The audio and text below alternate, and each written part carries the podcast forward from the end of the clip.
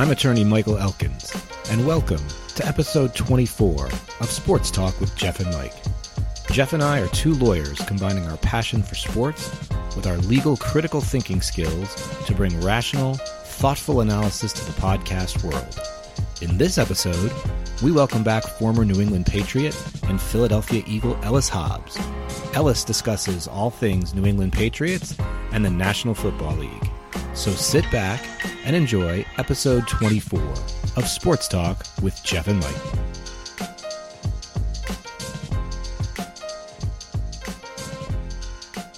All right, good evening, everybody. Welcome to episode 24 of Sports Talk with Jeff and Mike. It is Thursday, November 30th, 2017. This is Michael Elkins here with my co-host, Jeff Kamenetsky. Jeff, welcome back. Welcome back, Mike. It's been a couple of weeks. Good to be back on the show. And how was your Thanksgiving? It was good. It was quiet, low-key. Happy belated Thanksgiving to you. Thanks. And to your family. What did you do? I was up in New York and spent the week up there with my wife and the girls, and my brother's up there. It was cold, perfect weather for football and turkey and family. So it was a nice week up in the Northeast. So back here in South Florida and ready to talk some sports. And so you ate well, I'm assuming? Well, I mean, if well means a lot. Yeah, that's what I mean. Well, then I ate well. Excellent. Excellent. I ate really a lot, so when I get back, I have to get back on a better regimen. But that's what it's about. Yeah. It's football and food. And love it. I love it, man. Yeah. My favorite holiday. So we've got a great show for everybody tonight. We're going to talk a little college football first. We're going to talk about the playoff, some of the games coming up this weekend, the conference championship games, which are going to have a huge impact on what we think is a chaotic college football scene right now. A lot of coaching changes and coaching rumors. We talked to Ellis Hobbs last night. Well, actually, I was able to talk to Ellis because Jeff was traveling. So we will get to that in the NFL portion of our show. Ellis has some really interesting takes on the Patriots-Dolphins game that happened last week, Bills-Patriots, Eli Manning, and the comments from Mike Tomlin. So we'll get to all those things from Ellis. But first, let's start off with this day in sports. So I know we all remember this game. This was this was Iron Bowl back in 2013. Known as the Kick Six game. So that game was Auburn, Alabama. Everybody remembers that game. Back and forth at that Iron Bowl. Great game. And Auburn tied it late, fourth quarter, 28-28. Remember watching that game. I figured, this game's going overtime. And then we all know what happened after that. Alabama drives down and attempts a game-winning 57-yard field goal. With no time on the clock. No time on the shot. So they drove all the way down. For 1 second, maybe. And, like 1 second. And I remember watching this long, long field goal, and I go, all right, he missed it. We're going overtime. I almost took my eyes off the screen, and then Chris Davis from Auburn, standing way back, makes history, right? And he's going, and place going crazy, and he returns it all the way for a touchdown. Auburn beats Alabama in that Iron Bowl 34-28. And, man, that was an incredible game. Were you watching that live? I was actually in Gainesville. I'd gone up for Florida State weekend. We were all, I don't remember what bar we were in, but I remember the whole place was completely captivated. And as he ran it back, I mean, the place went nuts. I was just looking at this now. It's such a historic game. It actually, CBS posted an 11.8 rating for the final half hour of the game. Oh my God. And at that time, yeah, that's a huge number, by the way. And at that time, that was the highest rating ever achieved during a college football broadcast. I don't know what surpassed it, but yeah, and there've been as I was watching that, do you recall a game that ever was like that ended? No, like, I mean never, right? And it had everything because Auburn was right there in the hunt for the SEC. You had Alabama, right, who was undefeated. It's the Iron Bowl, so it's right. Probably it's what I think is one of the greatest rivalries in college football. I think it's between Auburn, Alabama, Michigan, Ohio State, but that's a different debate for a different day. But yeah. And I'm not sure anybody thought Alabama could be beaten, let alone beaten that way. I mean, Alabama, I'm looking at it right now, was favored by 10 points in that game. Yeah. 10 points. Yeah. I mean, I thought Alabama this year could be beaten. We're going to talk about that. We're going to get to that in a little bit, but that was a historic game, yeah. And that's what happened 4 years ago on this date in sports. Yeah, so let's that's a great segue into college football. Let's talk about what's happening with the playoff and what's going on this weekend. So right now in the playoff, Clemson 1, Oklahoma 2, Wisconsin 3, Auburn 4. On the outside looking in, Alabama 5, Georgia 6, Miami at 7. I think those are the Alabama, Georgia, and Miami still could get in. First, what do you think about the top four? And then let's talk about these games this weekend. All right. So looking at, let's see here. Well, Clemson. It was that Clemson won, Auburn 2, correct? Clemson won, Oklahoma. Oh, that's. I'm sorry. I'm looking at the AP. Excuse me. I think the playoff rankings are Clemson, Auburn, Oklahoma, Wisconsin, right? That's Alabama, right. Alabama, Georgia looking in. So I think it's right. You know, Wisconsin's not getting a lot of love, and I'm glad they're 4 because they deserve to be, and they're undefeated playing for the Big Ten championship. Best defense in the country. And I think I agree with those. I think I agree with that. Miami drops down to 7. Ohio State 8. So, and that's to your question. I think that looks like it makes sense to me, right? Auburn beat the number one team in the country, so they jump up to number two. They beat the number one team twice. It's correct, Georgia. They beat Georgia. Georgia's got a chance with some revenge. I was impressed by Auburn. So I think those standings make sense, and of course, it all depends on what happens this Saturday with the big conference championship game. So I think the standings look good. And look, Ohio State is sitting there at 8. And they have a chance, if they win the Big Ten, perhaps, to get in the top 4. To me, that's the biggest question. Really? I think that's the biggest question. Let me reset this. It's the football playoff ranking. I mistakenly gave you guys the AP. It's Clemson 1, Auburn 2, Oklahoma 3, Wisconsin 4, Alabama 5, Georgia 6, Miami is 7, and Ohio State's 8. How do you see Ohio State getting in? Because I don't see that. Well, I see the Big Ten being left out. If Ohio State beats Wisconsin... How could you put Ohio State in with 2 losses? And those are 2 bad losses, by the way. The Big Ten has never been left out. But they will be this year. I don't know. Why? If Ohio State beats Wisconsin, why would Ohio State get in? Because they're the Big Ten champion, even though they got killed by Iowa. That's the controversy. So who gets in? Alabama? Yeah, I can tell you why that won't happen. Because, like you said earlier, Wisconsin, undefeated, has not gotten any love. This is their first week in the top 4. An undefeated Big Ten team has had to basically have Auburn beat Alabama to get into the top 4. So I think if Wisconsin loses, they are not going to elevate Ohio State from 8 to 4 because they don't respect the Big Ten. Clearly they don't because it took forever for Wisconsin to crack the top 4. Yeah, but they respect them because the Big Ten is always in. They haven't shown it this year. The playoffs have been doing it. Look, there's never been a 2-loss team in, and they've never left the ACC and Big Ten out. Something's going to give this year, right? Something's going to give because Auburn's a 2-loss team. Ohio State's a 2-loss team. And Ohio State is not getting into this playoff. We'll see. So you're saying then it's going to be Alabama, right? The second SEC team as getting in regardless of what happens to if Wisconsin wins, they're in. You're saying Ohio State wins. Who gets in ahead of Ohio State? If Ohio State wins, it'll be Alabama. Depending on what happens with Auburn and Georgia, I guess. I think Auburn's going to beat Georgia, and they're going to beat them soundly. So Auburn will be in. Clemson's going to beat Miami. They'll beat them soundly. Oklahoma's going to win.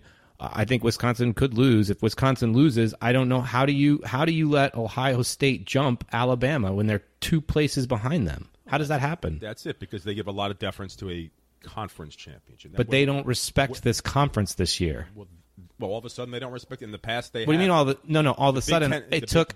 How long did it take Wisconsin to crack the playoff? They don't respect Wisconsin because Wisconsin. Look at the. Because of Wisconsin's weak Big Ten schedule. Because agree. Well, there you go. Well, that's Wisconsin, but they feel differently about Ohio. Ohio State's a very good team, and they feel big time difference between Ohio State and Wisconsin. They give Wisconsin no respect, and to be honest, I think Ohio State's going to take Wisconsin fairly handily. I think they're a much better team. So I'm not disagreeing with you, but I don't think it's clear cut that the Big Ten champion, if Ohio State wins, doesn't get in. I know they love Alabama, and they're going to find a way to get out. Look, even if Georgia loses, they're out. That's 2 losses. It's Auburn wins, and Alabama is next up on line. Now, Alabama will be out if Wisconsin, Oklahoma, and Clemson all win. Yes. Yes, but I'm saying the SEC championship, the loser is out. The loser is out, absolutely. Okay, because Georgia will be out with the second loss. But let me ask you this. Why would a 2-loss Georgia team be out over a 2-loss Ohio State team? No, Georgia will be out because Alabama's a 1-loss SEC team. Georgia's a 2-loss SEC team. And that's my point, though. Alabama. That's what. That's why Ohio State would get in over Georgia. Alabama would get in over Ohio State too. I don't know. What if Ohio State crushes Wisconsin? Doesn't matter? No, it won't matter because Ohio State has two losses, and I don't think the committee respects the Big Ten, certainly not this year at least. Well, I think they respect Ohio State, and they don't respect Wisconsin, so I don't think it's a conference thing. So we'll see. I think they'll find a way to get Alabama in. So I'm probably going to agree with you if Ohio State wins, but I just don't think it's that clear cut. So I think Clemson beats Miami too. I think I think Auburn wins. I think Oklahoma wins, and I think Ohio State wins. And then that fourth team will either be Ohio State or Alabama. But no, you could be right with Alabama. I think what's fascinating is you have a weekend where legitimately, you could say Clemson, Auburn, Oklahoma, and Wisconsin all could lose. All of them could lose. Yeah, I don't think Oklahoma's going to lose, but I could see Wisconsin losing. I could see Auburn losing. Well, I don't think it'll happen, but it's legit. Yeah. It's not clear cut that Clemson. It's not 100% guaranteed Clemson's going to win, or Auburn, or Oklahoma, sure. Or Wisconsin. All these games, I think, are going to be somewhat competitive, and I certainly think going in, it's not one of those where you look at it on the TV and say, "I don't really need to pay attention to that." It's probably going to be a bloodbath. It's probably not going to happen. I think you're right. I think it's conference championship games. The biggest spread, I think, is the Clemson game, right? What is it, like 9.5 or something? So and if I had to pick one, I'd probably pick Clemson, followed by maybe Oklahoma. Wisconsin might surprise. They got a great defense, a very good running back, but a quarterback to me that makes some mistakes. And Ohio State, J.T. Barrett had a great year. I didn't realize. Yeah, he has 33 touchdowns. I mean, he was hurt last game, right? That incident at the sideline, but if he's back and healthy, Ohio State's a good team. But, look, I'm not going to say you're wrong. If Ohio State wins the Big Ten, I wouldn't be surprised if they're left out. So what's your prediction for the playoff? Who's in, who's out? I think Clemson wins the ACC. They're in. I think Auburn beats Georgia. And they're in. I think Oklahoma beats TCU. They're in. And I think Ohio State wins the Big Ten. And then the big question is, do they get in over Alabama? And you're probably right. They're probably going to give it to Alabama with a one loss to a team that ultimately might be number one. I mean, Auburn is that good. So Ohio State's big loss to Iowa really hurt them. I mean, that sure did. If they lost by a field goal or something, maybe it's still Iowa, but they got crushed. Yeah, so they did. You're right. So the Big Ten champion being left out, it could be the first year that it's happened.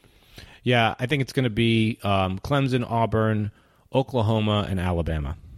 Yeah. I think Wisconsin's going to lose to Ohio State. I think it'll be close, but I don't see how Ohio State will jump Alabama, especially since Ohio State is 8 and Alabama's 5, and Alabama has no game. They're just going to sit and wait. So I don't think Ohio State will be so impressive, mainly because the committee doesn't like Wisconsin. So they're not going to elevate Ohio State with two losses over Alabama, three places over Alabama with a win over Wisconsin when they just don't like Wisconsin.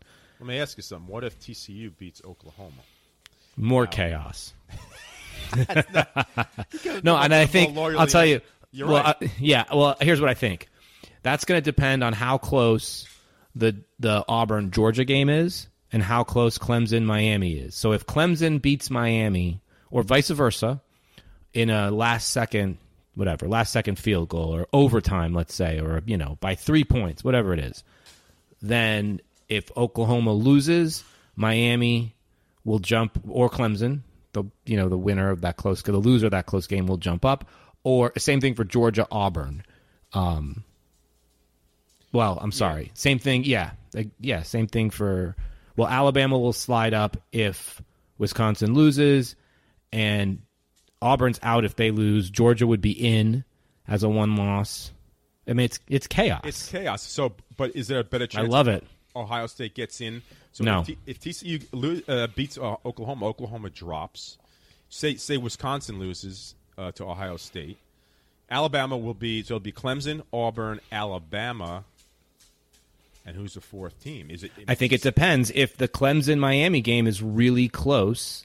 You think they're going to give Miami the fourth if they lose? If they lose in overtime or it's really close, yeah, absolutely. Why would Ohio State jump Miami? Miami lost to Pitt. Ohio State lost to Iowa. Yeah, but Miami lost. Right, and Miami plays in a much tougher conference. So you're saying if Clemson and Miami would get in?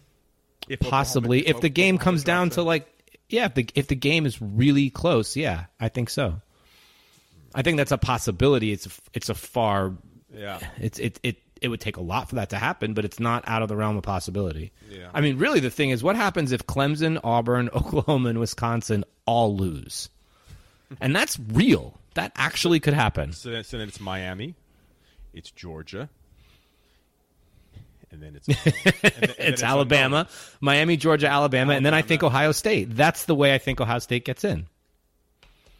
Maybe. Yeah. No, right. Auburn's 3 losses would eliminate them. Oklahoma, that would be their second loss. So Oklahoma, you're saying Ohio State, but Oklahoma beat Ohio State, right? So, but Oklahoma's not a conference champion, and Ohio State would be.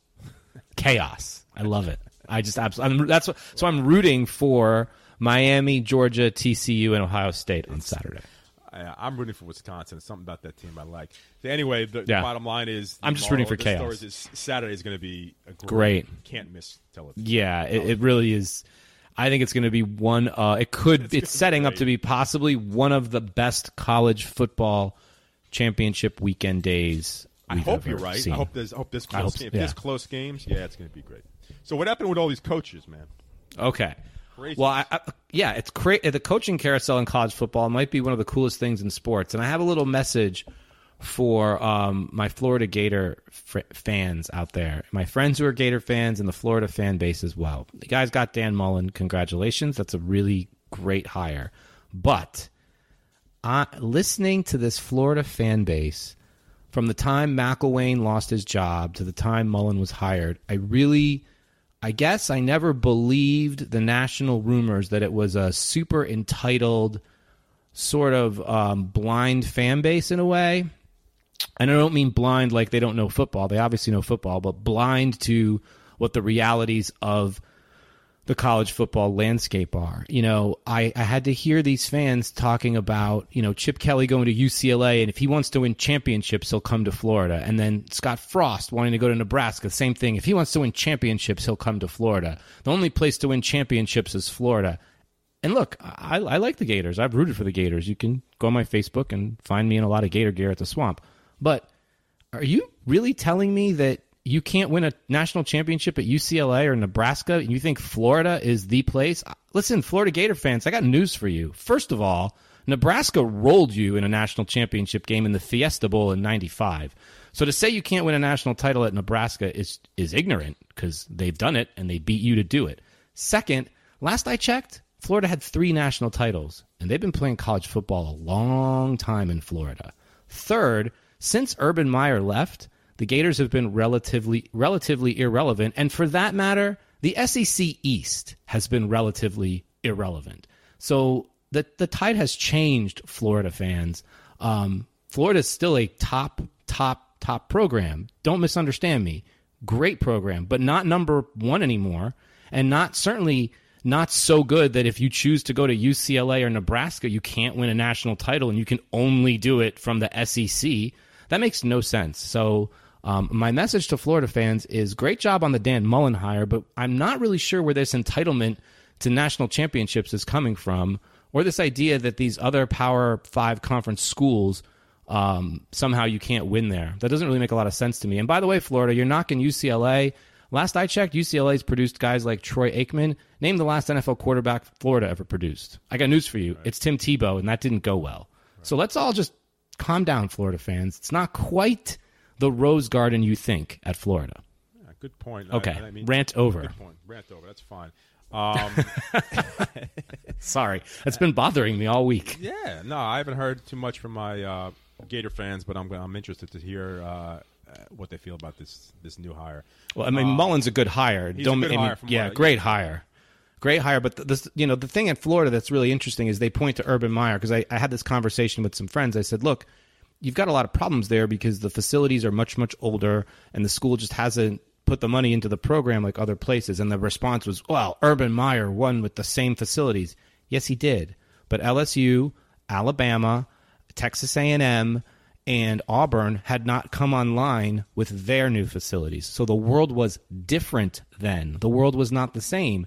The college football landscape has changed, and in my view, Florida fans still think it is the same as when Urban Meyer was there, and they hold almost no accountability to the administration, none whatsoever. And from my perspective, the bigger problem is the administration, not the coaching staff or the coaches, although those were issues. But who's hiring those coaches? I mean, they haven't done anything since Urban Meyer. It's been a disaster, right, and a very weak SEC East, by the way, right, which is still very weak. So I just think Florida fans, you really have to look a little deeper into what's going on. It's not as simple as we're Florida, therefore we're going to win. It's not quite that simple. Right. You want to talk about Schiano? Yeah, I do. I mean, what happened there? So, I mean, they're all high on this guy. He's an excellent coach from what everyone says. And then social media just takes over, and this huge uprising against him. And the guy is basically a good coach, but he's out of that spot, and God knows what's going to happen to him. It was just a huge uproar. Yeah. And what do you think about that? I think a couple things. First, when Schiano was rumored to be getting the job, Bill Belichick had a press conference. They asked him about Schiano. It's well publicized. They are very, very good friends. Belichick was effusive in his praise of Schiano. In fact, called him one of the best coaches. Said that he's personally learned a lot from Schiano, which I think is a huge compliment when one of the greatest of all time is saying they've learned a lot from you. Talked about Rutgers players, how they're the Rutgers players are the most prepared players for the NFL than any other school that he's ever dealt with. We know Belichick has a lot of Rutgers guys on that roster. And then all of a sudden, there's this social media campaign because Tennessee fans either they didn't want Schiano, presumably because of these rumors about his involvement with Sandusky, Penn State. But the problem with that is it's simply not true. There's just no evidence that Schiano was involved in any wrongdoing at Penn State or covered up anything or knew anything. In fact, there's some deposition testimony out there where several witnesses said as far as they knew, he knew nothing. So it's really like a lot of triple hearsay that he kind of knew of Sandusky's conduct or witnessed some stuff and didn't report it. There's no proof of that whatsoever. In fact, the evidence on that is just, like I said, triple hearsay. So I understand the Tennessee fan base may not have wanted Schiano from a football perspective. That really makes no sense to me. As far as I'm concerned, if Bill Belichick saying you're one of the best coaches, you should be hired. Listen to Bill, not what you think you saw at Tampa. When Schiano was coach there. And so they launched a social media campaign to get rid of him, and the Tennessee athletic director and the athletic department yanked the offer. But why would they do that based upon just this fan reaction? If they really wanted Schiano and believed that he had no wrongdoing, I wonder why they'd listen to all of those. Well, I think that's the question, right? That, in my view, that shows extraordinarily weak leadership. You know, you can't – I don't think you should be controlled by the social media outcries of your fan base or alumni. Now, look, if some boosters on the back end were saying, you can't hire this guy, we're going to yank our support for the program, well, that's a different story.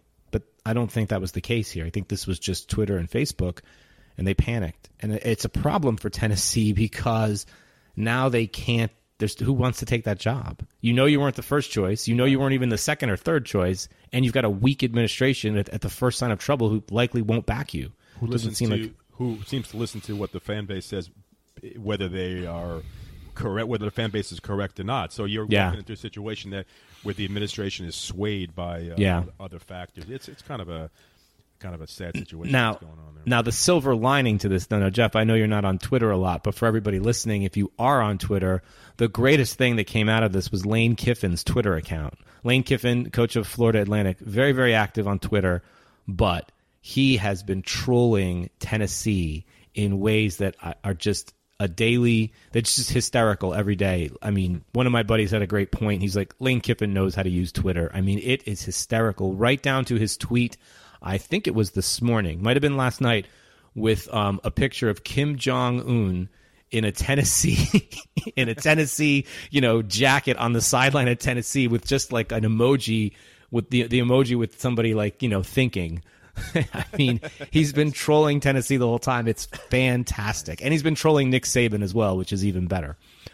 So I know you're not on Twitter, Jeff, but if you want some, I gotta check that out. Yeah, go to Lane Kiffin's Twitter account because it is pure gold.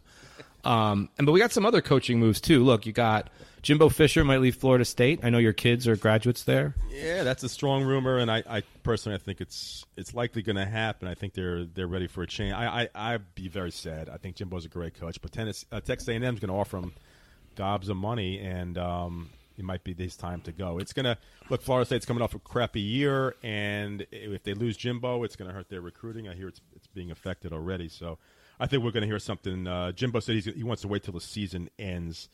Maybe after this Saturday's game. Well, then that means he's leaving. Yeah, probably. Because he hasn't denied it. And I think he's smart to leave, and here's why. Florida fans, listen to me on this. Texas A&M is a sleeping giant. They have huge money, major donors, a lot of old Texas oil money, brand new facilities. I want to say they were in the neighborhood of $12 to $15 million in new facilities. Don't quote me on that number, but it's a big deal. A great energetic fan base and a fertile recruiting ground right in their backyard. You put Jimbo Fisher there and he doesn't have to compete now with FAU, USF, UCF, Miami, Florida. There's the only game in town in Texas is Texas A&M. Texas is forget Texas right now. Right. So, TCU maybe, but where are you going? You're going to go to the SEC or you're going to go to the Big 12? You're going to go to the SEC if you have a shot to play at Texas A&M. So, listen to me, everyone. It's a great move by Jimbo. Texas A&M, sleeping giant. Yeah, great move for you because you're not a Knowles fan. You're right. Yeah, you're right. It's a good move for Jimbo, and it's going to be a sad day for Knowles fans. Yeah. But his replacement, that's going to be an interesting – I'm not even sure. I haven't heard any rumors, but let's see what happens after the season and Jimbo makes his decision. And then the last two, Chip Kelly to UCLA. I think that's a great fit. Kelly knows the Pac-12. He knows the West Coast. Be curious – how that's going to play out without Nike backing him. He and Phil Knight were pretty close at Oregon. Right. UCLA is an Under Armour school, so that's a little different. But, UCLA's had some good quarterbacks over the years. I think that's a program that I think you can win there. And Chip Kelly, I think, is a really good hire. Oh, yeah, definitely. Agree. And then Frost likely to Nebraska. Yep. Which would be good for college football rejuvenate Nebraska. Florida fans, despite what you think, Nebraska is a very historical program. And they're in the Big Ten, which is a great conference. The only problem with Nebraska that I see now is recruiting's tough because you're kind of in the middle of nowhere there, and it's not – I don't think it's fertile ground. Right. But, Nebraska's got a tremendous history, and it'll be fun to get them back as a relevant power again. So we'll see. And I think Frost is the guy to do that. I was listening to Mike Lombardi's podcast this morning, and he actually made a really good point that the best job he thinks that's available right now is the UCF job. I know it's crazy, but I guess the fan base is great. The boosters are really coming through at UCF, and he made a good point. All of Florida, from a college football standpoint, is pretty down right now. University of Miami's good, but they're not what they were. Florida State, all down. UCF and USF, believe it or not. Speaking of which, did you see that game? I saw the end of it. Wow. Crazy, right? One of the best games I've ever seen. Great game. If it had been two schools from a conference that mattered, it would have been considered one of the greatest games ever. I know, and they're in the same division, so they're not playing for the championship, but that would have been an ideal championship. It really would have. I get a kick, though, out of the UCF fans who are clamoring for UCF to be in the national championship hunt. Well, I don't buy that. Weren't you on that bandwagon a few weeks ago, Mike? I was. Well, I went to USF, so go Bulls. I wasn't on a bandwagon. I merely posed the question. If USF's undefeated, should they get consideration? And they shouldn't. Now, interesting. Charlie Strong, by the way, coach at USF. Possibility at Florida State. I think they were talking about Willie Taggart too. Mm-hmm. Also a former USF coach. Taggart's at Oregon. Yeah, we're going to be hearing in the next couple of weeks after Jimbo announces this, it's going to be some interesting Strong, and that would be an interesting hire. Done a great job at USF this year. He certainly has. So. All right, so we're going to take a short break here, everybody. We're going to come back with a little National Football League, and then, of course, Ellis Hobbs to give us a little player insight. So sit tight, everybody. We'll be right back. This is Sports Talk with Jeff and Mike.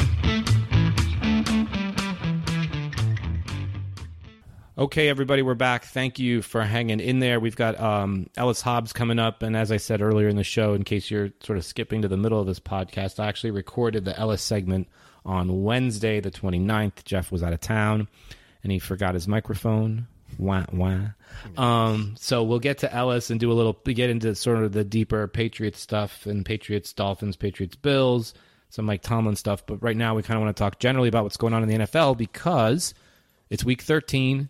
So we are in the home stretch. This is when football really matters, December. And the conferences have taken shape. And I think the thing that I've noticed, Jeff, I'm curious what you think. We started the season and we were talking about it's so mediocre. It's so you can't get a clear picture. And I think we have a really good picture now. And it's not mediocre. The AFC is maybe only two teams, but the NFC is interesting. Yeah, I think you hit upon it. The AFC is kind of mediocre outside of New England and Pittsburgh. I don't know. You know, we were excited early about the Bills and the Chiefs. Changed. And they've kind of leveled off. The Chargers are starting to make a little bit of a move, and Tennessee and Jacksonville is surprised. Well, at least Jacksonville is 7-4.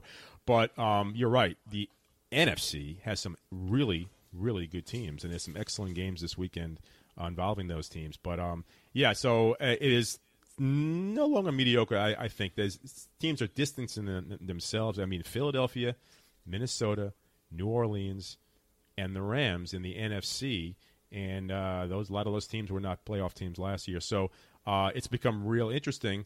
And these last few weeks, there's a lot of jostling in the NFC for those playoff spots, but you got a big Pittsburgh, New England game coming up. When is that game? That's in week after this? December 17th.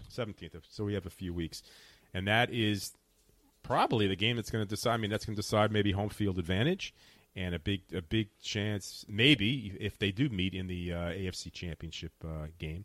Maybe. Pittsburgh and New England both would have to keep winning. They got to keep winning. New England's got two games on the road right now. They've got Buffalo this week. Then they go to Miami for the Monday night game, and then they go to Pittsburgh. That's three games in a row, and that's five games on the road in a six-game stretch, which started in Denver, then to Mexico City, New England for a game. So that's really tough. That's the toughest stretch that anyone has in the NFL this year from a travel standpoint.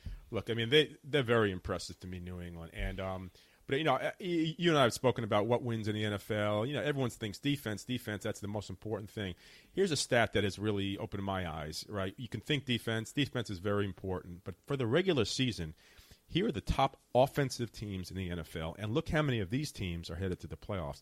And this is starting from number one offensive team. Patriots, Saints, Eagles, Rams, Vikings, all playoff teams, Falcons, Steelers, Seahawks, Chiefs, still in the hunt, Chargers, and then we see Jacksonville at 12, which is more of a defensive team. But so New England is third from the bottom in defense. Well, let's hold on a second. That's sort of fake news. In the last by points, they're 12. Okay, and that's what matters is points. Right. And by the way, the defense was historically bad the first four games. It's been historically good the last five. It's one of the only defenses in the history of the NFL to start off so bad, and then in the last five games give up an average of 12.5 points. And don't knock that. That was against teams like Atlanta, pretty good, right? Mm-hmm. They're pretty good defense now, right? Pretty good. I'm not knocking them. Their defense is definitely getting better. They're giving up a lot of yards in the air, but no. My point is that they offensive teams. These teams are so good on offense that that seems to be what's driving it. I mean, all these teams, the top 10 or 9 out of the top 10 offensive teams by yards per game are likely headed to the playoffs. And so there are a few defensive teams. But look, Denver has one of the best defenses in the league by yards per game, and they are just a bad football team. Yeah, I don't think yards, though, is a great measure. I really don't, because ultimately the game's about points, and New England a lot of defenses give up a lot of yards, and plus yards get skewed because if you're winning big towards the end of the game, as the Patriots have, you're going to give up a lot of yards. It could be. It's got common denominator. You know, it's just the way it is. It's about points. I mean, you don't win a game on yards. True. I think that's interesting. Yeah, and points probably will have a similar aspect in here. I think teams that are scoring quite a bit of points are doing well. The Eagles at 351 is just they're just taking off. So there's some good games this week. And speaking of the Eagles, I think the Eagles, there's three games to me that are important games this year. I mean, this weekend, and must-see games. So the Eagles play the Seahawks. That is on Sunday night in Seattle. You know, Seahawks have been playing really good. Russell Wilson's having a much better year than I thought. I think the Eagles are due for a possible letdown, and that's just my thought. I don't know what you think about that. The Eagles have been playing great. What, 9 in a row? Yeah, but the Seahawks have nothing besides Russell Wilson, and their defense is decimated. Well, they can't run the ball. No one's running against the Eagles. Eagles have the best run defense in the league. Yeah, but the Seahawks aren't running against anyone. No, right. So, but in this game, no one expects them to run. I think their passing game has gotten better. Their defense is decimated because they lost Sherman for the year. They still rush the quarterback. I think they lost Chancellor too. Yeah, but they're forcing turnovers. I think the Eagles are a really good team, but I think they're in for a letdown. That's that, and it's in Seattle, a very tough place for a visiting team. Interesting. So you think the Eagles are going to take another one there? I think they're going to blow them out. I think Seattle's bad currently. I think they are one-dimensional. If you really look at Russell Wilson's numbers now, he's doing a lot, but he can't keep doing it. It's a lot of miracles. It's a lot of inefficient passes that are currently being completed, low percentage throws. They have zero running game, none whatsoever. And again, the defense is just completely devastated. And I think are they on a bit of a losing streak? I think they are. They're 7-4. The games I've been seeing them play, they're playing much better despite not running the ball. I think Russell Wilson's having really great, huge year. Season. He is, but he can't keep it up. You will see. I expect that game to be close. We'll see what happens. The other game I like is Vikings-Falcons, and I know the Falcons are playing a lot better. I think they're playing a lot better because of their defense. And finally, the emergence of Julio Jones, where he should be at. But look, the Vikings just don't seem to lose with Case Keenum. They run the ball well. They have a really good defense. But what do you think about that game? The line on that is 3 points. Atlanta favored, but Atlanta's playing really, really well. Yeah, I actually, in our picks, we use Odds Shark. I'm taking Minnesota plus 2.5, although I'll gladly take 3 if you'll give it to me. I don't believe in Atlanta. I think we know what Atlanta is. I mean, look, that 7-4 record is skewed. They should have lost to the Bears, and they should have lost to the Lions. That's just the way it is. They should be 5-6. They got very lucky in both those games. They're playing better for sure, but it's still not great. They still can't close a game out. And frankly, I think this Minnesota team, from my perspective, is the best team in the NFC. Currently, I have the Vikings winning the NFC. If you asked me today what's going to happen, I think they're going to the playoffs. The only thing with Minnesota is they just need to stop with any kind of talk about bringing Teddy Bridgewater back. Keenum is the guy. Let Keenum be the guy. If they don't, then maybe they've done that. I don't follow the Minnesota beat writers, but I don't see any reason why you wouldn't keep Keenum going. You know, he's a really good quarterback. Again, this is another guy who Jeff Fisher couldn't do anything with, by the way. You know, Keenum was the quarterback for the Rams last year, and he looked terrible. Suddenly he goes somewhere to a good system, and he's all world. So I really like Minnesota. Not high in Atlanta at all. A lot of mistakes. I think they really, really miss Kyle Shanahan a lot. And frankly, I don't think Dan Quinn is as great game manager as we saw both in the Super Bowl and consecutive games this season. So I like Minnesota. Yeah, I'm a little opposite on I think they'd be crazy to pull Keenum. Minnesota's a very good team, but I don't think they're as good as their record says. Falcons are different. I watch them every week. I like Ryan's my fantasy quarterback. This is a different Atlanta team than we saw the first half when you and I were agreeing that their offense is just dull. It's predictable. Nothing's happening. They're different. They're playing better offensively and much better defensively. They lost Devontae Freeman. Tevin Coleman's been good. Freeman's back, I think, though. I think he's back. Yeah, I think he's back, and that means a lot. This is a really big game, and this is going to shift who might be the second best team, maybe in the NFC. But we're forgetting another game, so we're looking at those two. So there's the Panther game. The Panthers. Let me see, who are the Panthers playing? Panthers are playing the Saints. So that's a great game, battle for the NFC South. The Panthers have won 4 in a row. I know you're not a Cam guy. Not at all. They seem to be doing it more with defense. I saw the Saints game last week against the Rams. Great game, by the way. Saints are really good. They had all those defensive draft choices. Their defense is much better. This guy, Kamara, this rookie on the Saints, is phenomenal and could be Rookie of the Year. That is a huge game. It's who do you like in that game and why? I like the Saints. It's well documented on this podcast. I am not a Cam Newton guy. He's got all the physical skills in the world, and I think none of the mental skills. And as we get into December, I think this is where we're going to see Cam make a lot of mistakes. I'll take Sean Payton over Rivera from a coaching standpoint. I'll take Breeze over Newton. I like the Saints team. They're very balanced. They're second in overall offense, second in passing, third in rushing.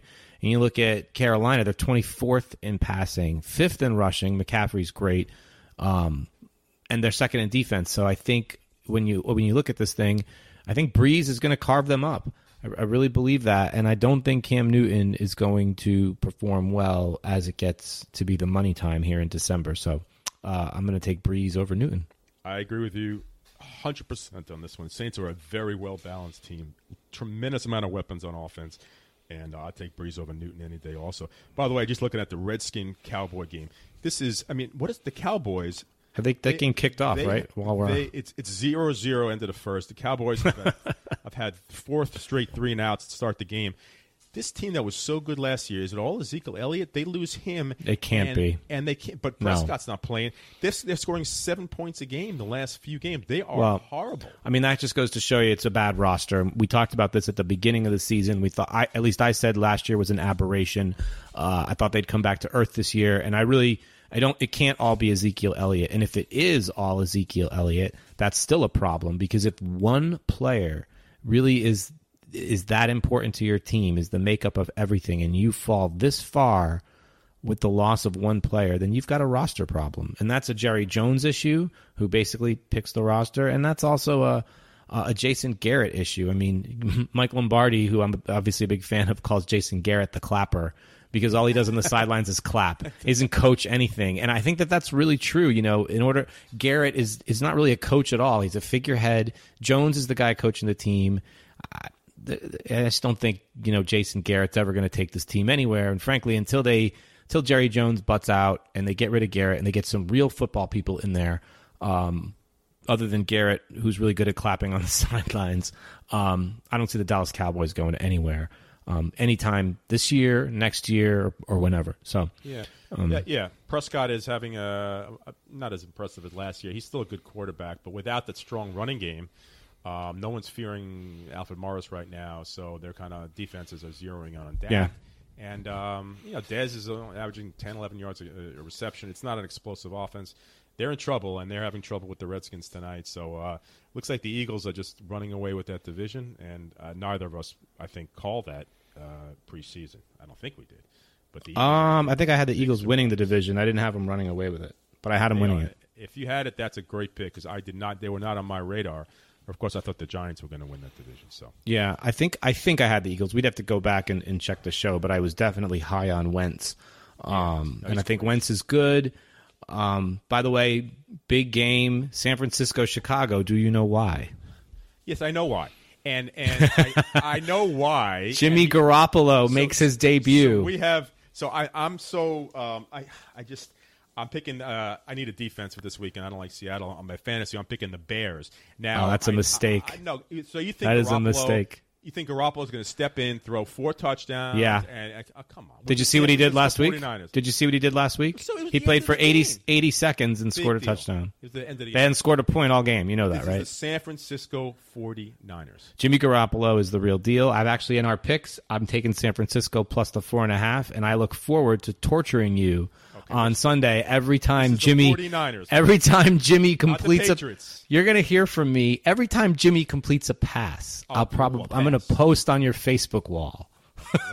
Let's see. He's got to go into Chicago. God knows what the weather's gonna be. Let's see. He's played in plenty of bad weather. He played in New England for 3 years. All right, this is not the Patriots. He's with a team that's right. He's got a lot of problems. They have one win the whole year. Okay. Yeah, if he plays great off the charts, you can rag on me next week.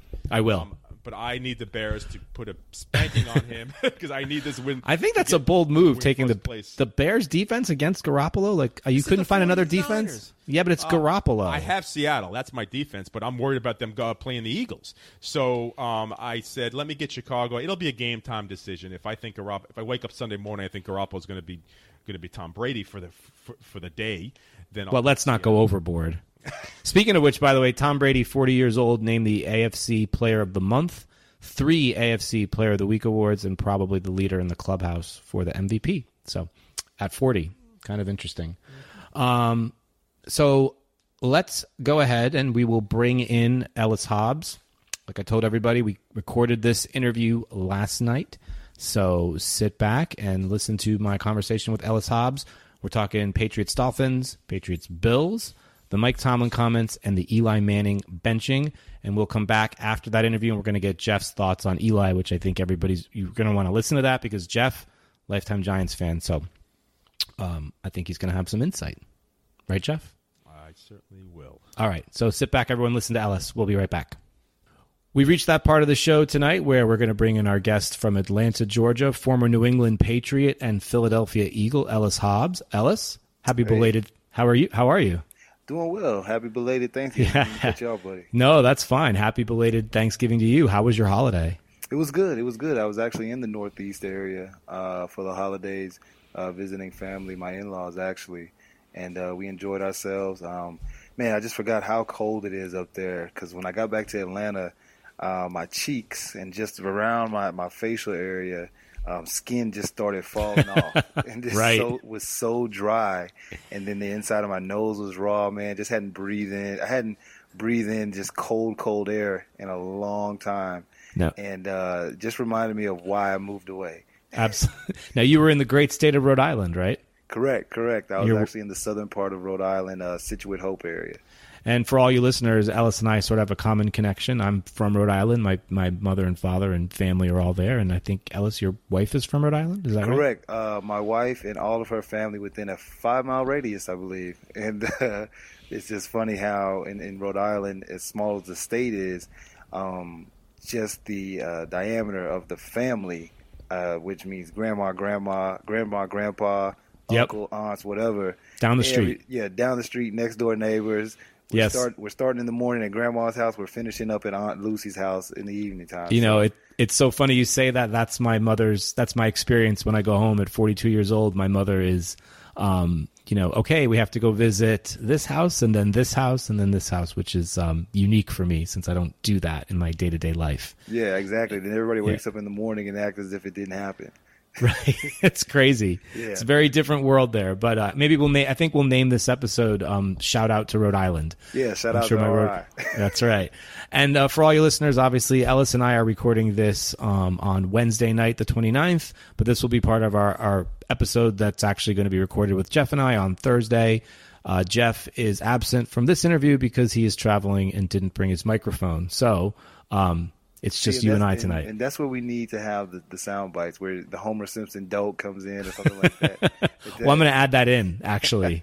The sound bites definitely, they come in the editing process, and believe me, they'll be in this one for sure. Yes, nice. There'll be some surprises for Jeff. Nice. So let's get into it. We've got 4 great topics here. First thing we're going to talk about is that Patriots-Dolphins game. Look, the scoreboard seemed to indicate that the Patriots dominated the game, but I had a little bit different take on this, and I was curious what your thoughts were. I thought the Pats actually played sort of sloppy. Although Brady threw for 4 touchdowns, he got hit a lot, took a big punishment, looked uncomfortable, looked like he missed some open receivers, which certainly I understand he's not going to be perfect every time, but that's really unusual for him. You had the 2 fumbles off the snap. One, I think, was the center's fault, and Andrews is out, obviously. One, I think, was Tom's fault. And Belichick, by the way, did not seem happy with the performance in the post-game press conference. Some people will say he's never happy, but I watch all his post-game press conferences, and sometimes he will provide a lot more positive feedback than he did this week. So it seems like he was unhappy. My question is this: what was it like for you when you'd win a game, but it wasn't a great performance? Or say it another way, do the players say to each other, like, yeah, we won, but if we were playing insert whatever better team, we might have gotten our asses kicked. What's that like, and how do you think Bill is going to handle that this week?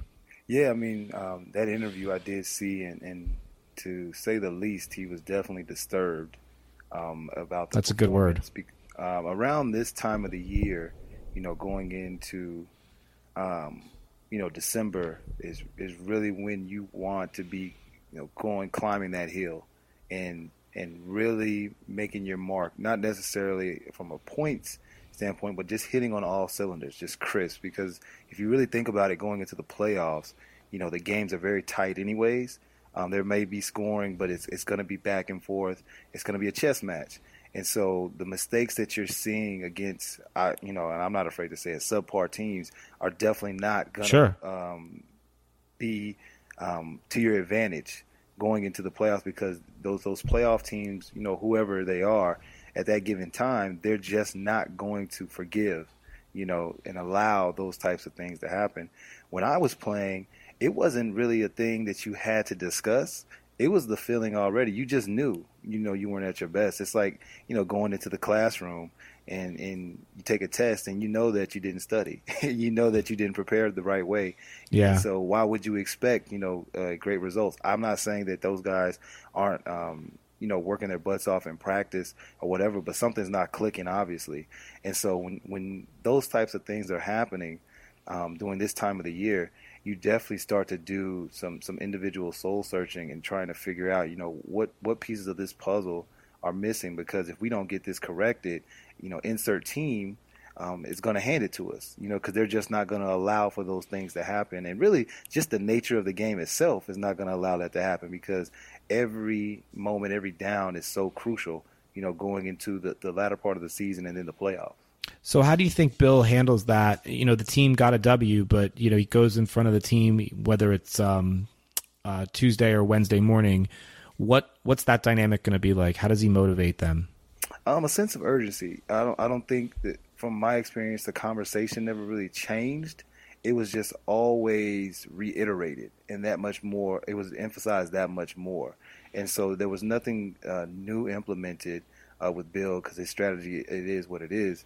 But you're just consistently seeing the same mistakes over and over again within the film room. You're seeing the same plays that we're getting beat on over and over again within the film room. You're training and coaching and performing those on the practice field over and over again, because those are the weaknesses. Obviously, you don't want to not publicize or not emphasize your strengths and continually hone in on those and make those better. But with Bill, he really wants to focus in on what are those weak spots, because, you know, what they're seeing is obviously what the other team is seeing. And I don't know if you've ever heard this phrase, but it's a copycat league. And sure. If you remember back in 08, when the Dolphins first introduced the Wildcat to us, well, right after that game, you know, everybody started to do the Wildcat. And so that actually still exists to this very day now on the collegiate high school, I would even say, hell, Pop Warner level. And so when something starts to work against a certain opponent, especially like the Patriots, where you feel like they're impenetrable, you know, Bill has a great awareness and understanding that, you know, we have to lock this in. And if not corrected, definitely get better from it, so that we learn how to defend ourselves that much better within that weakness. Interesting stuff. We're going to come back and preview Patriots Bills at the end of this interview, but I want to get to two current news stories that are sort of been swirling around the NFL world. The first is the comments from Mike Tomlin from Sunday Night Football. Mm. I don't know if you had a chance to see the actual interview, but I know you've heard. Yeah, I did. And so for those of you listening, if you didn't hear Tomlin, he was being interviewed by Tony Dungy, and Dungy asked him about the Patriots, and Tomlin was pretty clear that they were looking towards that game. Mind you, it's 3 weeks away, or at that time was 3 weeks away, and Tomlin said that he predicted that would be the first of two, which would mean that he's saying the Steelers and the Patriots will be in the AFC Championship. And the reaction from myself, a lot of people in the media, and a lot of people on social media was, how can you possibly be looking that far ahead? That's and from a Patriots fan perspective, that's the antithesis of everything we hear from Bill Belichick, which is, I mean, he's focused on the current minute, let alone what's going to be happening the next week, 3 weeks, 8 weeks. Your thoughts on what Tomlin said, and how do you think Bill may use that with the team, if at all? I don't think Bill is going to use it. Bill obviously is a general, you know, when it comes to the game of football, and just really, you know, the organization itself and just the team. What right. Tomlin did is not necessarily something that every coach doesn't do. It's just not publicized. And so to give you an explanation of it, to where there's no way in the world that Bill Belichick is not preparing for the week after the Bills and Patriots, or going into the playoffs knowing that, you know, here's our potential rankings, here's the potential opportunities, here's the potential teams we're going to play. Because he's a general, he doesn't have time to sit there and figure those things out, and so he's delegating. And so what you see on the inside, that you wouldn't normally see from a fan perspective or the outside, is those scouts, those graduate assistants, whomever there is on the lower tier, pulling all the film from 06, 07, 08, or 2017, whatever it is that will be influential against those teams. And they're trying to put together some sort of reel of footage so that when this happens, we will be that much more prepared and that much more time saved to move forward. But no way in the world would Bill ever come out and make those types of statements because, as you said, he is trying to keep a tone of one day at a time, one step at a time. There's no way we can look towards the AFC Championship if we can't even get to the divisional round. If we can't even get... I'm sorry, go ahead. And I'm guessing that while Bill has staff, and Bill's talked about this, that there are people preparing for the weeks ahead, that's not with the players. Am I right? Like he focuses you. Right. Yeah, you're not seeing that. As a player, you don't even know that's going on unless you're talking to one of those graduate assistants or you pass by them when they're trying to get coffee because they've been up 24 hours straight. You just don't see those guys. More so, they actually put those guys off in the locker rooms behind closed doors in the corner of the building to prove that much more because they're literally out of sight, out of mind. And so, as a player, and I personally speak on this, we never looked ahead to another game beyond the one that we were about to play because it just doesn't work like that. You can't go in. There's already so much that goes into the preparation for that week. And so to inundate your mind with even more other than what's in front of you at the moment, I mean, that's absolutely ridiculous. So once again, Tomlin is very right in his approach, but to publicize that is a different thing because it's going to be taken out of context. And sure, like I said, anybody that's worth their worth within the NFL knows how it operates, but it looks very sketchy when you publicize it that way. Speaking of things that look very sketchy, that's actually a great segue. I don't know if you did that on purpose, but well done. I didn't. I like that stuff. I like when you give me compliments on there you go. Yeah. Well done. We have the benching of Eli Manning this week, making major news. You played against Eli, obviously, in two very historical games, one to get to 16-0, and then, of course, one Super Bowl 42. I can just tell you from the fan perspective, look at this and I say, and I think a lot of people have said, really, what's the point here? There isn't some young quarterback coming in. He's been benched for Geno Smith. It seems kind of pointless. Their season's over.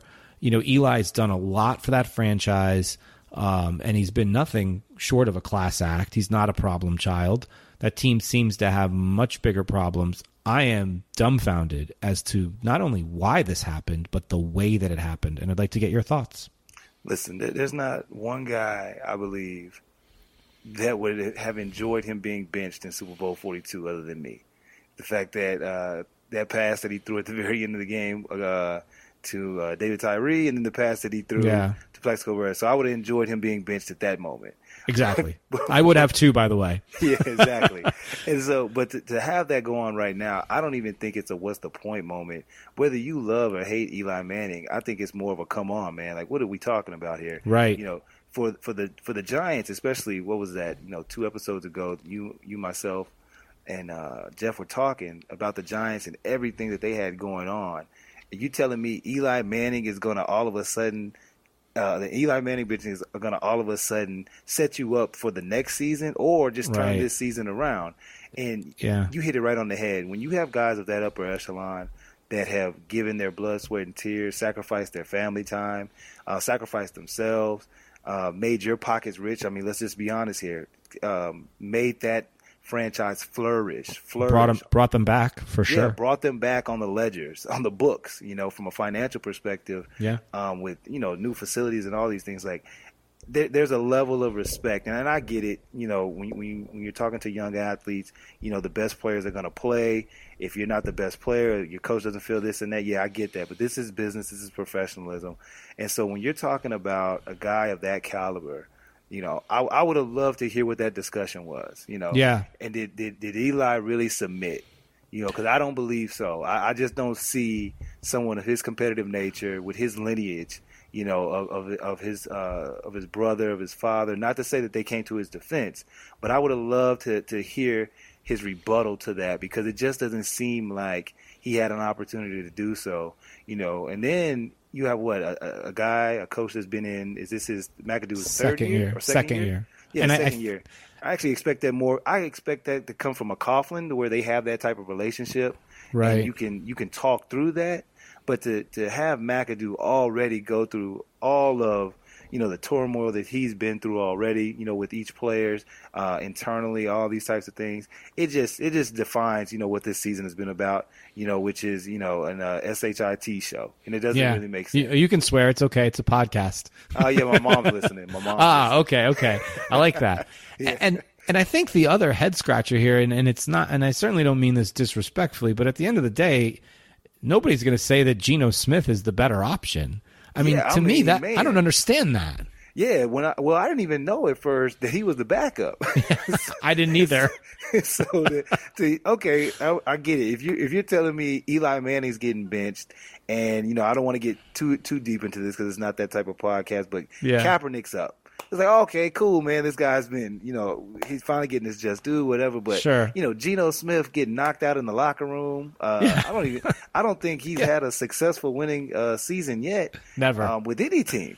No, you know, or just a run. Forget a successful season. Just a streak put together here. Yeah. And so, you know, I don't believe that the Giants are looking at this as an audition for Geno Smith to take over for next year. By no means. But so my point is, to your point, is like, what is the point of doing this? And, you know, you got 3-4 games left. You know, it just doesn't make any sense, man. It's an unfortunate situation. But once again, it defines everything that the New York Giants have been about this year. A joke. Yeah, absolutely. Do you think that this is the end for Eli, or the beginning of something new somewhere else? And I can tell you, I'm thinking maybe being reunited with Coughlin in Jacksonville. Maybe not this season, but next. Yeah, it's tough, because a guy of his nature, and I speak more on a humble approach to it, to where when you are picked up out of somewhere and put into a new environment, it's a refresher, but at the same time, it's very, very scary, because you literally feel like you're starting all over. And so regardless if you're at the helm of that team, if you're the 53rd man on that roster, you have to start anew. And for someone of Eli's pedigree to have to start anew somewhere else, he's going to really have to humble himself and be accepting of how he's received. Because when you come into that new environment, people are going to cheer you, but their boos are right behind the corner. And so for him to lock in and focus, are you going to be willing to start from the bottom again, learning a new system, doing this and that? Now, I believe if he does go somewhere to a new team, the staff is going to do their best, or upper management is going to do their best to put the right staff around him to be more comfortable. But there's always a square one. And so someone that has been playing that long, are you willing to start over again with someone else? Now, if you hit that thing on the head and it takes off, oh yeah, that's the greatest feeling in the world. But when it goes south, it doesn't take long to really start to second guess yourself and really start to yearn for what you can't have back, which is the New York Giants. So sure, my thing would be, and I'm sure Eli would say, like, is it going to be worth it? And then, you know, to have all of the accolades and the success that you've already had, you know, and he's a married man. Like, now and as I got older, I thought about these things too. You start to think about family more, time. Is it really worth it?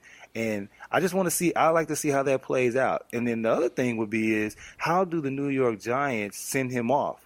You know, is it something to where he goes and plays, you know, 2-3 years, 4 years maybe with another team? Do they bring him back? and pay homage to him for the Super Bowl that he's won? Did they pay homage to him for the career that he's had? If they did, it would be a very awkward dance at the junior high. But I don't know. That's just it would be weird to me. It would be weird. I feel like they've already sent him off, and it was quite an unceremonious send off. And I understand that it's sports and there's a business side to it, but this really is a head scratcher. It would have made a lot more sense, I think, if they let him play the season out, and then it kind of did what the Colts did, which was, look, we're going to release you, and you can go on because we're going to tear this thing down and build again and draft a new quarterback. But, yeah, it's very safe to say, I don't think anybody would disagree with this, but the Giants handled this poorly. Yeah, they did. They handled it very poorly with that individual for as much as he did. I'm not saying that you do this with everybody. Sure. Because you can't. No, you can't. For someone to give that much to the organization and to do that much for the organization and has been a staple within that organization, I would say the community, and at one point, you know, was challenging to be the face of the NFL. I think if it wasn't for Eli's personality of being more quiet and behind the scenes, he could have definitely been the face of the NFL and everything. But to send him off like this, or to put him down, let's say that they're not even sending him off yet, just to put him down, you know, to the second man on the depth chart, you know, that doesn't make any sense, and it's unfortunate. Yeah. So, certainly going to be very strange on Sunday to watch Geno Smith starting and Eli on the bench, knowing that Eli is healthy. Let's transition to a little bit of preview of next week. We've got Patriots-Bills, which what a goodie. Yeah, for sure. And it starts an interesting stretch for the New England Patriots. 3 games on the road. They got the Bills. They go to Miami, Pittsburgh. And then I think they close with Bills and Jets. So I think 5 of those games, 5 of the remaining 6 are division opponents. So the question here is, they're traveling to Buffalo, first of the 3 road games. What do you see from this Bills team on, you know, what do you think New England's going to have to do to beat the Bills team? And I can tell you from my perspective, looking at it, they're going to have to play a lot cleaner, I think, than they did against Miami. The Bills are 6-5, but I think that Chargers loss, you have to throw out the window because Peterman started that, and that was obviously a disaster. You know, Tyrod Taylor, for say what you want about him, but he doesn't turn the ball over. Belichick was pretty clear about how mobile he can be, very difficult to tackle. You got to deal with McCoy. And then I think you got a very solid defense, but I'm curious what your take is on this Bills team and this first matchup between these 2 division rivals. Yeah, when you talk about division rivals or just division opponents, you have to play a cleaner game because the opponent knows you that much better than, say, you know, the AFC West, you know, versus the AFC East or the NFC South, which you don't play, you know, for a few years or whatever it is. And so you just have to go out and understand that, you know, you're seeing this team twice a year, every year. And so when you're talking about that type of game to where it has to be crisp, has to be clean. Now, going up into the opponent's arena, you have to be that much more on point, because when you get behind on the scoreboard, when you get behind on first down, second down, third down, it just creates that much more momentum against you and energy against you for bad things to happen. Just the laws of football, laws of sports, I believe. The Bills, I've been looking at them, watching them over the season. Sean McDermott was actually my defensive coordinator, defensive backs coach with the Philadelphia Eagles. Okay. Tremendous young talent he is. With his mindset, his belief in the game, was under the tutelage of some great guys in front of him. A defensive coordinator, his name... I forget it right now, but it was he was a great coach for the Philadelphia Eagles. Unfortunately, died of cancer right when I got there. That's why I'm not familiar with him. But just a great guy in general, and his tenacity to study the game and just go out there and really lock in on the game of football. And what I believe he's done, and you can see it starting to turn over with the Bills, is that he's really brought that culture and that mindset up to the Bills. They had a great defense for the last couple of years, but he's really starting to turn that thing over. The weird part about it, like you mentioned, the quarterback change was funny, you know, because quarterbacks have a very hard job anyways. And so when you have an up and down with a quarterback, you have to ride that out until it just gets absolutely ridiculous, and then you have to yank a guy. But Tyrod Taylor definitely is the quarterback for the Bills, for the culture that they have right now, with LaShawn McCoy coming out of the backfield, with those guys being so mobile. The Patriots are definitely going to have to be on their P's and Q's and lock in. If you had to ask me from a defensive perspective, yeah, I would definitely think that they're going to have some sort of robber or some sort of middleman within the field. And when I say robber, meaning a guy that's specifically honed in on Tyrod Taylor to make sure that he stays at home within that pocket and keeping that guy in that pocket and closing that pocket down. And what I would think Bill would say is, force him to be a traditional quarterback. Force him to be a Tom Brady. Make him go through his checks. Make him go through his reads. Make him switch in and out of plays. Make him think. Because anytime you got those mobile quarterbacks, those guys are very, very spontaneous. They want to improvise. They want to use their athletic skill. And they really want to freestyle everything they do. But when you put them in a situation of forcing them to think through certain offensive schemes that they have, checking the audibles, or switching plays of the defense from the Mike linebacker, which we discussed on the two previous episodes, things of that nature, within a 40-second time span, it becomes very difficult.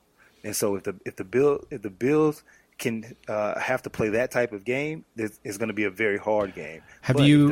I'm sorry. Go ahead. No, go ahead. Yeah, if the Patriots force that type of game, then it's going to be a great day for the Patriots on defense. Have you experienced situations where you played against mobile quarterbacks when you were with New England and Bill did that? He put the robber, the spy on the quarterback?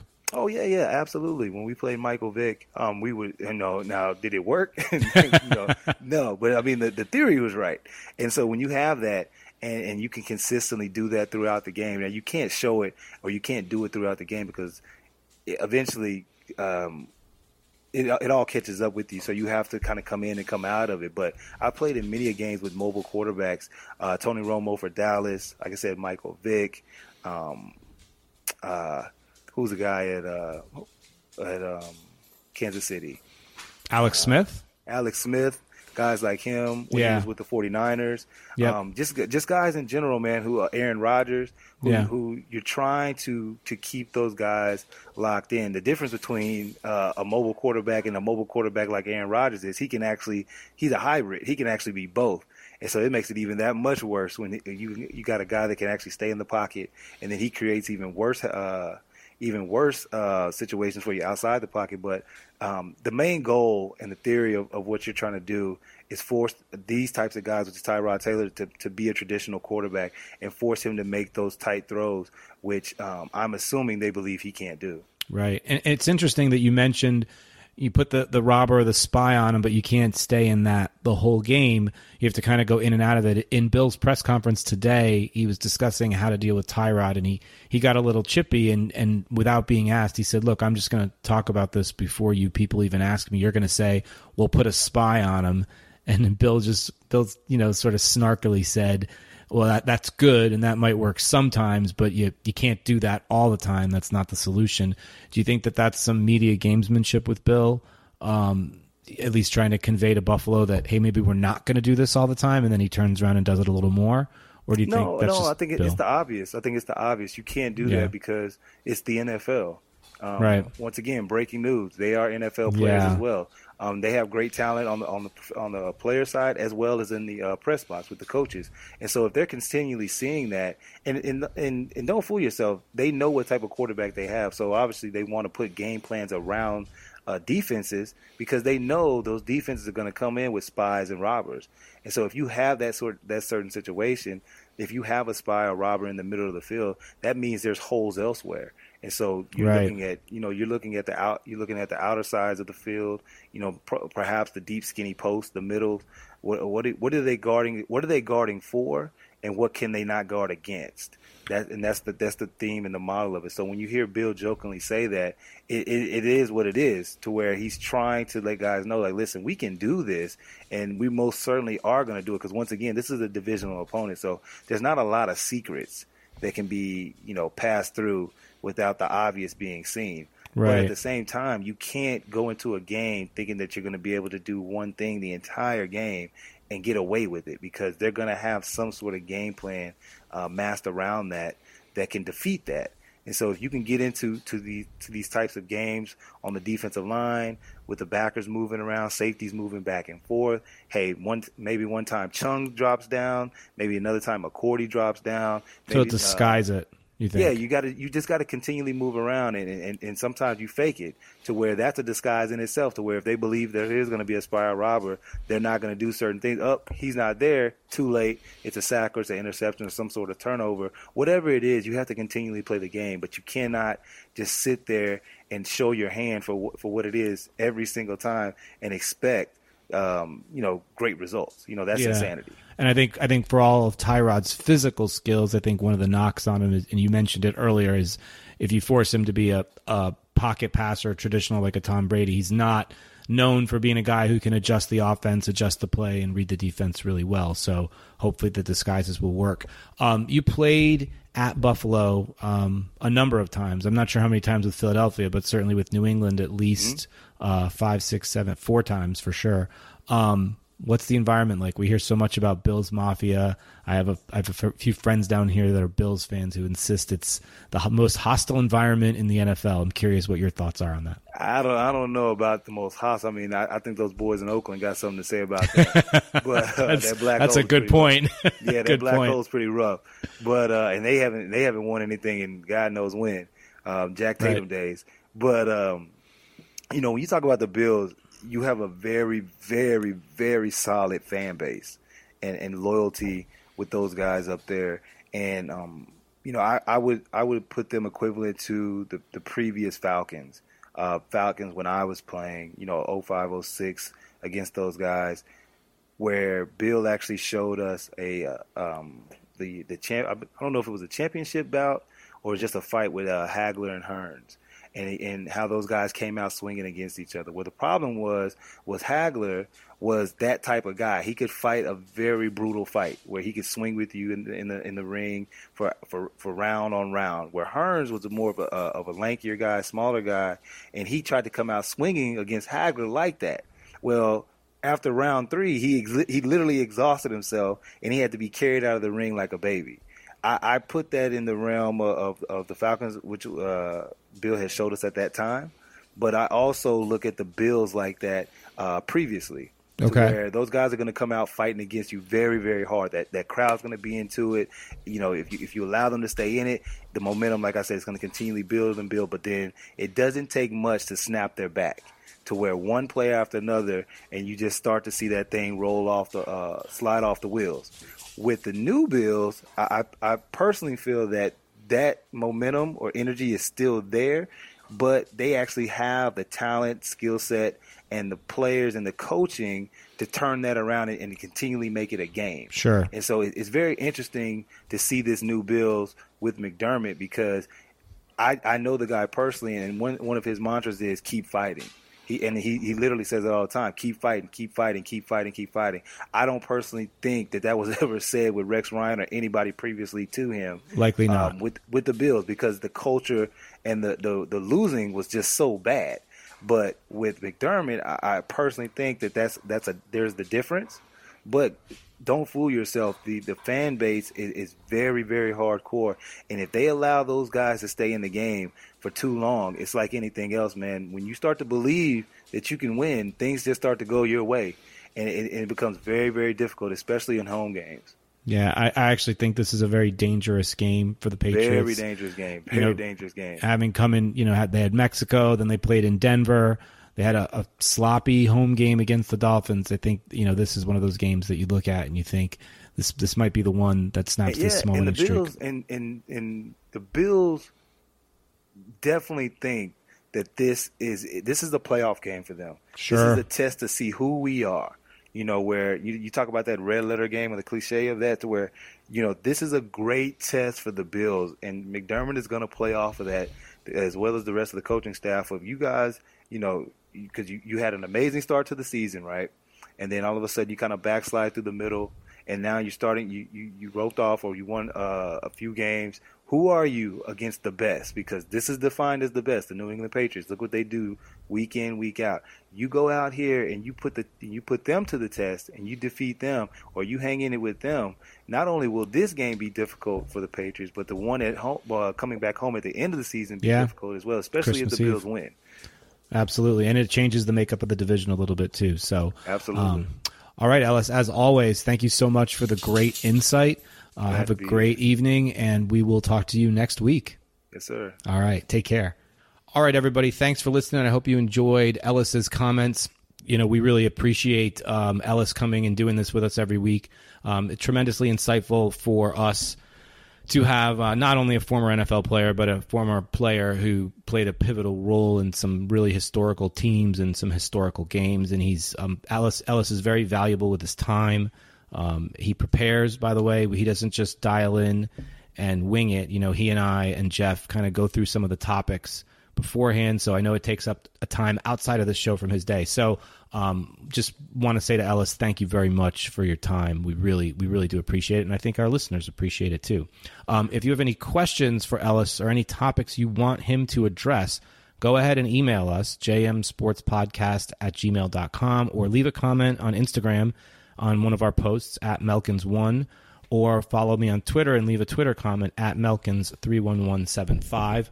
Or also, you can go to our show's Facebook page at JM Sports Podcast. And I also want to get Ellis's Twitter account out there, because you can tweet Ellis directly. It's at Ellis, Ellis, Hobbs, Hobbs. So, all right, let's talk about Eli. Eli. What do you think, Jeff? Well, you know what? I had two states of mind when I first heard the news. You know, if you've heard me the last few weeks, I love Eli as a player and a longtime Giant standout quarterback, 2 Super Bowl victories. But I've been talking about his diminishing skills, and I thought he's not having a good year, and I thought it was time perhaps to think about a change. So I wake up and I hear this news that he's going to be benched, and I'm thinking, okay, we'll get Davis Webb in there to let's see what he can do. Let's see if he's going to be a possible quarterback of the future, or the Giants got to go and draft a quarterback in the first round this year. So I hear the news that Geno Smith's going to start, and then I hear I watched the Eli interview where he basically said he was asked to start, but he didn't want to be a quarterback to start the game and then come out. So at first, while I heard, I thought it was a pretty good thing that we're going to get to see Davis Webb. But then as I think about it more, I'm like, well, I don't think the Giants did it the proper way. I mean, the season is lost. Okay? Completely. Eli Manning has got you to 2 Super Bowls. In his career, he's had a really good career. He's on the downside of it, but what is the point of this? Why not let Eli? You know, now I think this is what they wanted. They wanted Eli to start some games and then bring in Webb. I want to see what Webb can do, but the way that they just did this at this point in the season, it was more Eli's reaction. He's a humble guy, and you could tell the guy was embarrassed. He was hurt.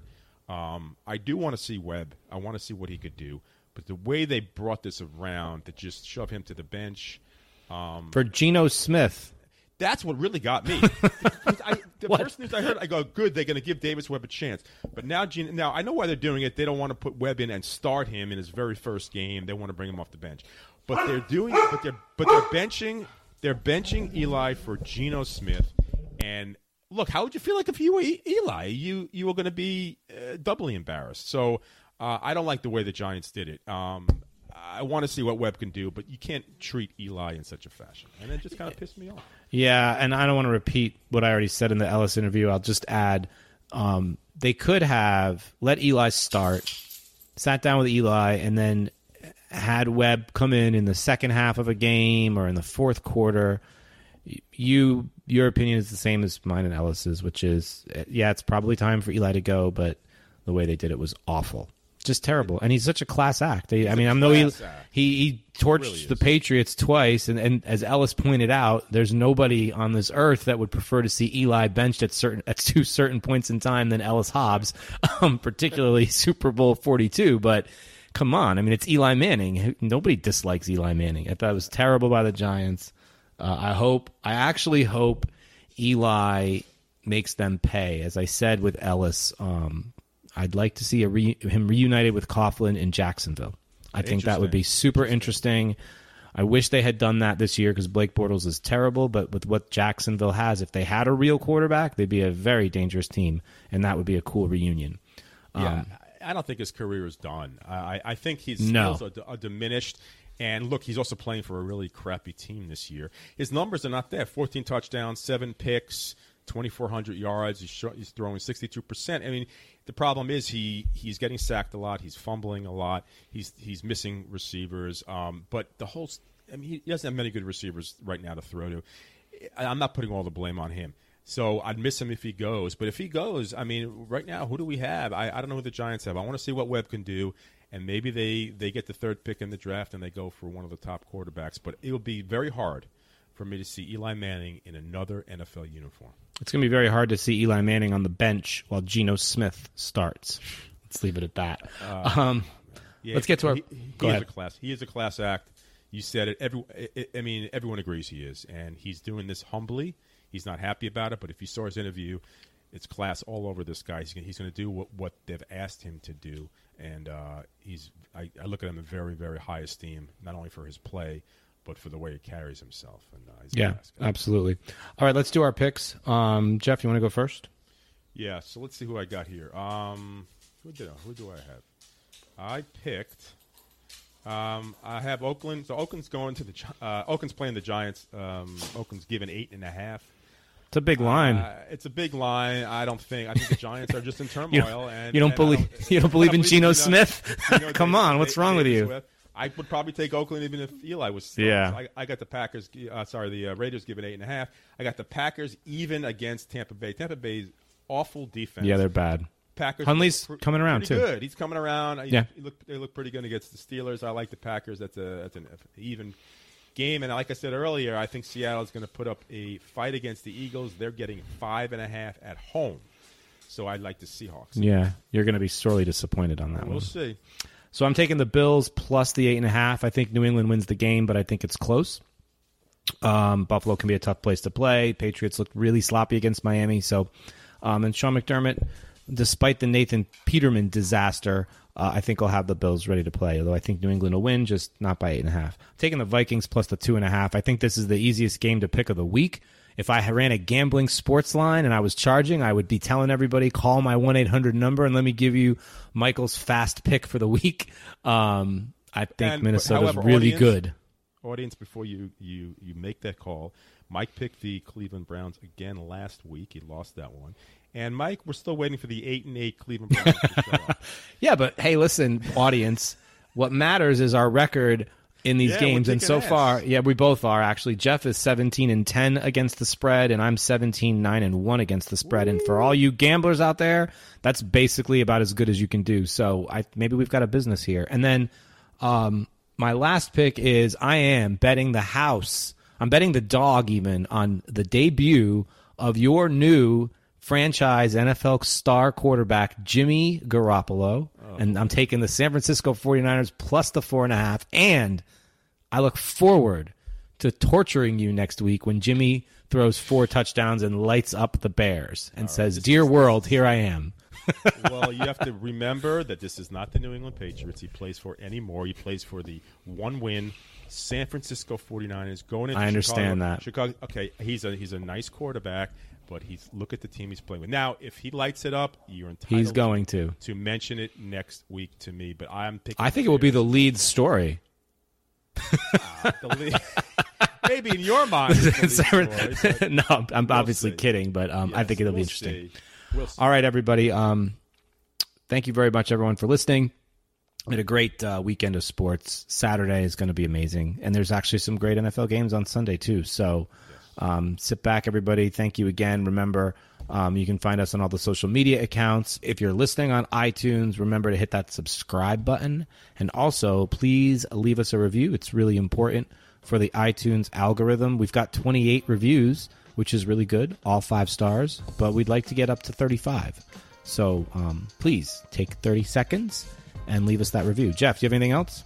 No, I mean, I think it's one of the best weekends in sports coming up. So, yeah, it is. It's good to be back. We've got a lot of college football and pro football talking the next few weeks, including Orlando, where the Major League Baseball owners are meeting, and that is Hot Stove Baseball owners meetings. A lot of trades and free agent signings going to happen, so that'll be coming up. Yes, absolutely. Thanks, everyone, for listening. Have a great week, great weekend, and we'll talk to all of you next week. Take care. Thanks, everyone.